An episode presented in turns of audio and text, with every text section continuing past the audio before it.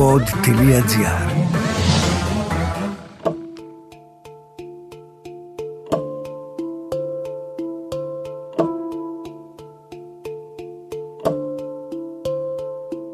Είναι Halloween του 1957 λίγο μετά τις 11 το βράδυ και ο Πίτερ Φαμπιάνο έχει μόλις ξαπλώσει στο κρεβάτι δίπλα από τη σύζυγό του, ύστερα από ένα βράδυ όπου όλα τα παιδιά της γειτονιάς χτύπησαν την πόρτα του σπιτιού τους φωνάζοντας φάρσα ή κέρασμα και περιμένοντας σοκολάτες και καραμέλες από όλους τους γείτονες. Ενώ τα φώτα των σπιτιών είχαν κλείσει και τα παιδιά είχαν επιστρέψει στα σπίτια τους, το κουδούνι στο σπίτι των Φαμπιάνο θα χτυπήσει ο Πίτερ σηκώνεται από το κρεβάτι παραξενεμένος και φτάνει στην εξώπορτα για να δει αν κάποιο παιδάκι ξέμεινε ως αργά χτυπώντας τις πόρτες της γειτονιάς. Όταν όμως ανοίγει, ακούγεται ένας και μόνο πυροβολισμός και ο Πίτερ πέφτει νεκρός μπροστά στο σπίτι του. Είμαι η Άννα Καλνίκου και αυτά είναι τα άγρια εγκλήματα.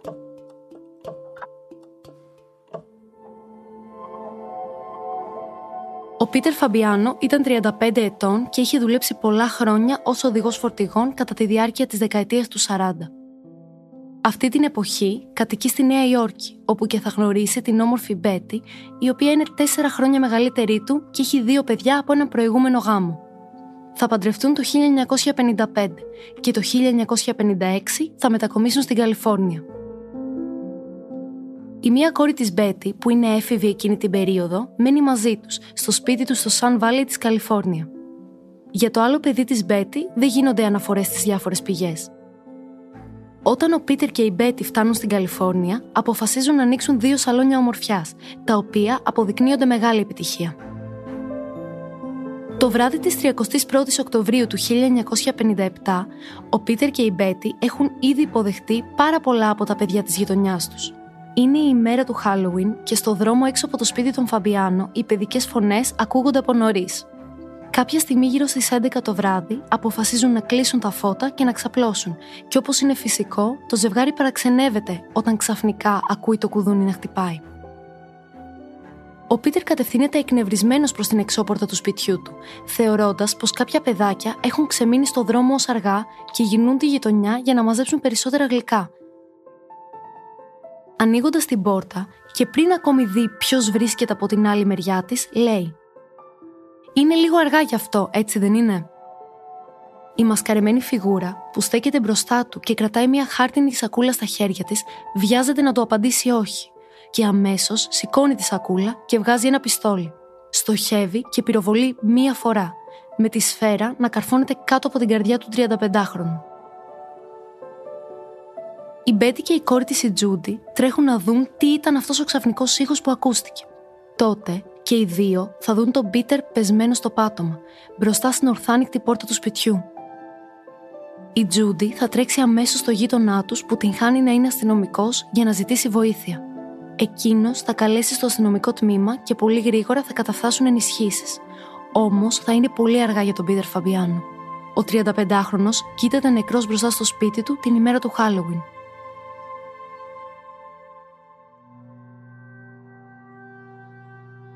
Οι αστυνομικές αρχές που αναλαμβάνουν την έρευνα της δολοφονίας του Φαμπιάνο δεν μπορούν παρά να παρατηρήσουν ότι η εκτέλεση του άντρα μοιάζει με συμβόλαιο θανάτου, τουλάχιστον εκ πρώτης όψεως. Ωστόσο, πολύ γρήγορα αυτό το ενδεχόμενο αποκλείστηκε, διότι ο Φαμπιάνο δεν είχε ούτε σχέσεις με το οργανωμένο έγκλημα, αλλά ούτε σοβαρό ποινικό μητρό. Η μόνη υπόθεση που είχε εμπλακεί ήταν κάτι σχετικό με παράνομο στοιχηματισμό. Τότε η αστυνομία θα απευθυνθεί στη σύζυγο του θύματος, την Μπέτη. Στην αρχή, η 39χρονη χείρα δεν θα δώσει κάποιο στοιχείο στις αρχές.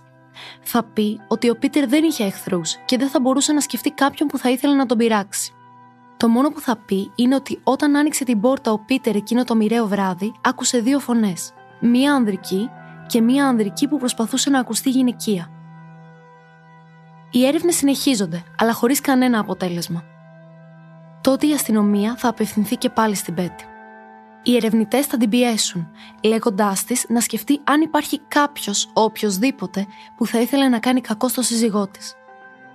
Τότε η Μπέτη θα δώσει ένα όνομα. Τζόαν Ράμπελ. Η Τζόαν Ράμπελ το 1957 ήταν 40 ετών. αν και δεν είναι πολλά γνωστά για τη ζωή της, η Τζόαν φέρεται να είχε καταγωγή από τη Φιλαδέλφια και εργαζόταν ως freelance φωτογράφος. Κάποια στιγμή ο Πίτερ θα προσλάβει την Τζόαν σε ένα από τα σαλόνια ομορφιάς που διεύθυνε και το ζευγάρι των Φαμπιάνο θα αναπτύξει μια στενή φιλική σχέση με τη 40χρονη. Σε εκείνη την επιχείρηση φαίνεται να πήγαινε πολύ συχνά η γυναίκα του Φαμπιάνο, η Μπέτη, για να βοηθήσει. Οι αστυνομικοί κάλεσαν την Τζόαν Ράπελ στο τμήμα και την ανέκριναν. Εκείνη θα πει ότι είναι οικογενειακή φίλη των Φαμπιάνο και θα φεθεί ελεύθερη καθώς δεν υπάρχει κανένα στοιχείο εναντίον της. Η έρευνα θα βρεθεί και πάλι σε αδιέξοδο. Εν τω μεταξύ, οι εφημερίδες έχουν δώσει στη δολοφονία του Πίτερ Φαμπιάνο το όνομα Ο Φόνος, Φάρσα ή Κέρασμα, χωρίς όμως να υπάρχουν ουσιαστικές εξελίξεις στην υπόθεση. Ώσπου περίπου δύο εβδομάδες μετά, η αστυνομία θα λάβει ένα ανώνυμο τηλεφώνημα. Σύμφωνα με τον τηλεφωνητή, οι αστυνομικοί πρέπει να ψάξουν σε ένα φοριαμό που βρίσκεται μέσα σε ένα κοντινό πολυκατάστημα της περιοχής. Στο εμπορικό αυτό νοικιάζονται διάφορα ντουλάπια σε πελάτες για αποθήκευση αντικειμένων. Σύμφωνα με το ανώνυμο tip, μέσα σε ένα από αυτά τα ντουλάπια βρίσκεται κάτι που μπορεί να σχετίζεται με τη δολοφονία του Πίτερ. Πράγματι εκεί θα βρεθεί ένα 38 περίστροφο Smith Wesson. Το ίδιο όπλο είχε χρησιμοποιηθεί για να σκοτώσει τον Πίτερ Φαμπιάνο. Κατευθείαν θα σημάνει συναγερμός για να βρεθεί ο μισθωτής του συγκεκριμένου φοριαμού. Στις 12 Νοεμβρίου του 1957 θα συλληφθεί η Goldin Pfizer, ως η γυναίκα που νίκιαζε το φοριαμό που περιείχε το περίστροφο. Η Pfizer ήταν 42 ετών, εργαζόταν ως γραμματέα σε ιατρικό γραφείο και είχε παντρευτεί στο παρελθόν, αν και είχε χωρίσει από το σύζυγό της. Και αν και η έρευνα της αστυνομίας μέχρι τώρα δεν είχε φέρει κανένα ουσιαστικό αποτέλεσμα, όταν θα ξεκινήσει η ανάκριση της Pfizer, η ίδια θα λυγίσει αμέσως. Η Τζόαν μου είπε ότι ο κύριος Φαμπιάνο ήταν ένας αχρίος, ένας σατανικός άνθρωπος. Ένας άνθρωπος που κατέστρεφε τα πάντα γύρω του. Πολύ γρήγορα η Γκολντίν Φάιζερ αποδέχθηκε ότι εκείνη ήταν που σκότωσε τον Πίτερ Φαμπιάνο. Όταν ωστόσο οι αστυνομικοί τη ρώτησαν γιατί, παρότι η απάντησή της ήταν εξίσου απλή, δημιουργούσε περισσότερα ερωτηματικά. Παραδέχθηκε πως ο λόγος που το έκανε ήταν επειδή η Τζόαν Ράμπελ της είπε να το κάνει. Τότε θα γίνει σοκαριστική για την εποχή αποκάλυψη ότι η 40χρονη Τζόαν και η 42χρονη διαζευμένη Γκολντίν είναι ζευγάρι. Όπως θα πει η Γκολντίν, η Τζόαν συζητούσε συχνά για το μίσος που έτρεφε για τον πρώην εργοδότη της Πίτερ Φαμπιάνο. Ωστόσο, η δυσαρέσκειά της δεν πήγαζε από κάτι σχετικό με τα επαγγελματικά. Η Τζόαν, όσο δούλευε στο σαλόνι ομορφιά του 35χρονου, είχε αρχίσει να παρατηρεί την ιδιαίτερα γοητευτική σύζυγό του, την Μπέτη. Και έτσι, μεταξύ των δύο, αναπτύχθηκε μια βαθιά φιλία. Κάποια στιγμή, ο Πίτερ και η Μπέτη άρχισαν να αντιμετωπίζουν σοβαρά προβλήματα στο γάμο τους, με αποτέλεσμα η 39χρονη να αποφασίσει να φύγει από το σπίτι. Θα φιλοξενηθεί για ένα διάστημα από τη φίλη της την Τζόαν. Η σχέση μεταξύ των δύο γυναικών θα περιγραφεί στις εφημερίδες της εποχής ως ασυνήθιστη. Όπως μπορούμε να υποθέσουμε, αν και δεν δηλώνεται ξεκάθαρα πουθενά, η Μπέτη και η Τζόαν πιθανότατα ανέπτυξαν έναν ερωτικό δεσμό όσο συγκατοικούσαν. Στην Μπέτη θα ξεκινήσει να λείπει ο σύζυγός της. Έτσι, έρχεται σε επαφή μαζί του και από κοινού αποφασίζουν να δώσουν άλλη μια ευκαιρία στο γάμο τους. Τότε η 39χρονη μετακομίζει και πάλι στο σπίτι τους. Ωστόσο, ο Πίτερ, πριν δεχτεί την επιστροφή της Μπέτη, έβαλε έναν όρο η σύζυγός του δεν θα ερχόταν σε καμία περίπτωση σε επαφή με την Τζόαν Ράμπελ από εδώ και στο εξής. Η Μπέτη συμφωνεί και η επανένωση είναι γεγονός. Η Τζόαν όμως, που πικραίνεται από το γεγονός, θέλει να πάρει εκδίκηση από τον Πίτερ Φαμπιάνο, που θεωρεί υπέτειο για τον αποχωρισμό της από την Μπέτη. Έτσι ξεκινάει να μιλάει συνέχεια για τον Φαμπιάνο στη νέα της σύντροφο, την Γκολντίν Φάιζερ. Χρειάστηκαν μονάχα δύο-τρεις μήνες πλύσης εγκεφάλου από την Τζόαν, ώστε η Γκολντίν, η οποία δεν είχε γνωρίσει ποτέ τον Πίτερ Φαμπιάνο, να αναπτύξει ένα βαθύ μίσος εναντίον του. Μου έλεγε ότι κακομεταχειριζόταν τη γυναίκα του και ότι διακινούσε ναρκωτικά. Έτσι την ημέρα του Halloween, την 31η Οκτωβρίου του 57, η Τζόαν και η Γκολντίν θα δανειστούν το αυτοκίνητο μιας φίλης τους και θα κατευθυνθούν στο σπίτι των Φαμπιάνου. Θα περιμένουν κρυμμένες μέχρι να δουν τα φώτα να σβήνουν και τότε η Τζόαν θα παρακινήσει την Γκολντίν να πάει να χτυπήσει το κουδούνι του σπιτιού της οικογένειας. Εκείνη ακολουθεί το σχέδιο που έχουν συμφωνήσει και πηγαίνει προς την πόρτα του σπιτιού, κρατώντας μια χαρτοσακούλα που κρύβει μέσα το περίστροφο. Όταν ο Πίτερ ανοίγει την πόρτα, αναφωνεί. Είναι λίγο αργά γι' αυτό, έτσι δεν είναι; Νομίζοντας ότι έχει να κάνει με ένα μικρό παιδί που ακόμα παίζει στους δρόμους ζητώντας γλυκά από τους γείτονες. Η Γκολντίν όμως, που φοράει τζιν, ένα χακί μπουφάν, μία μάσκα που καλύπτει το πλαίσιο των ματιών της αλλά και έντονα κόκκινα γάντια, κατεβάζει τη σακούλα και πυροβολεί εναντίον του. Στην ερώτηση του Φαμπιάνο, αν είναι αργά για να χτυπάει την πόρτα του, προλαβαίνει να απαντήσει ένα ξερό όχι, πριν ανοίξει πύρα εναντίον του. Επιστρέφει γρήγορα στο αμάξι που την περιμένει η Τζόαν, η οποία της δίνει ένα φιλί και της λέει ευχαριστώ. Οι δύο γυναίκες επέστρεψαν το δανεισμένο αυτοκίνητο, έκαψαν τα ρούχα τους και πριν αποχωριστούν, η Τζόαν γύρισε στην Κολντίν και της είπε: Ξέχνα ότι με γνώρισες. Και έφυγε χωρίς να επικοινωνήσει πάλι μαζί της. Την επόμενη μέρα, η 42χρονη Φάιζερ έκρυψε το πιστόλι στο φοριαμό. Λίγο μετά τη σύλληψη της Γκολντίν Φάιζερ, θα συλληφθεί και η Τζόαν Ράμπελ. Οι γυναίκες είναι αντιμέτωπες με την κατηγορία της δολοφονίας σε πρώτο βαθμό. Η δίκη ξεκινάει και οι σχέσεις μεταξύ της Τζόαν, της Γκολντίν αλλά και της Μπέτι βρίσκονται στο επίκεντρο της διαδικασίας αλλά και της κάλυψης της υπόθεσης στον τύπο. Αρχικά θα δηλώσουν στο δικαστήριο αθώες. Η Γκολντίν Φάιζερ θα προσπαθήσει να ισχυριστεί ότι είναι ψυχικά ασθενής. Ωστόσο, κάποια στιγμή και οι δύο γυναίκες θα αλλάξουν γνώμη. Υπάρχει μια πολυσυζητημένη φωτογραφία στην οποία απεικονίζονται οι δύο γυναίκες δίπλα-δίπλα.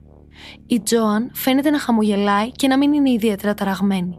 Ενώ σε μια εντελώς αντίθετη διάθεση φαίνεται να βρίσκεται η Γκολντίν, η οποία κοιτάζει χαμηλά και δείχνει ιδιαίτερα αγχωμένη και θλιμμένη. Η κατηγορία εναντίον τους τελικά αλλάζει από δολοφονία πρώτου βαθμού σε δολοφονία σε δεύτερο βαθμό. Μετά την αλλαγή, οι δύο κατηγορούμενες δηλώνουν ένοχες και καταδικάζονται σε ποινή φυλάκισης που εκτείνεται από 5 χρόνια μέχρι ισόβια. Η ιστορία συζητήθηκε πάρα πολύ στον τύπο της εποχής και δέχτηκε την κατακραυγή του κόσμου αφενός για τις ταμπού σχέσεις μεταξύ των γυναικών, αλλά αφετέρου και για τις μικρές ποινές των δύο δραστών. Η υπόθεση άνοιξε τη συζήτηση για την άνηση αντιμετώπιση αντρών και γυναικών δραστών απέναντι στον νόμο. Πολλοί είπαν ότι αν οι δράστες ήταν άντρες, θα είχαν καταδικαστεί σε ισόβια χωρίς να έχουν ποτέ τη δυνατότητα να βγουν από τη φυλακή.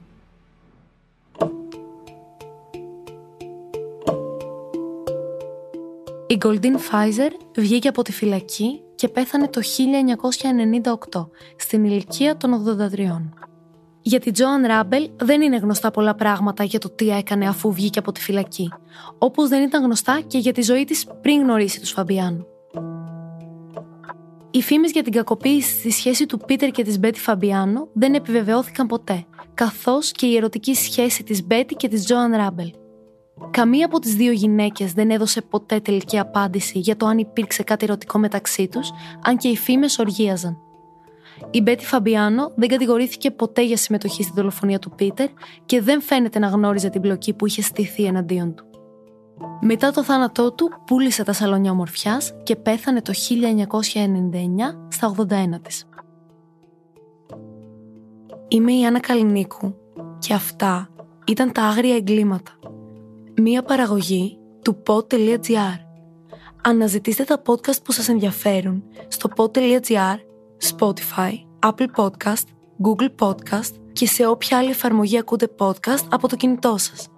Για αυτό το επεισόδιο συνεργάστηκαν Επιμέλεια Ερατός Ρουφίδου Ηχοληψία Μοντάζ Γιώργος Βαβανός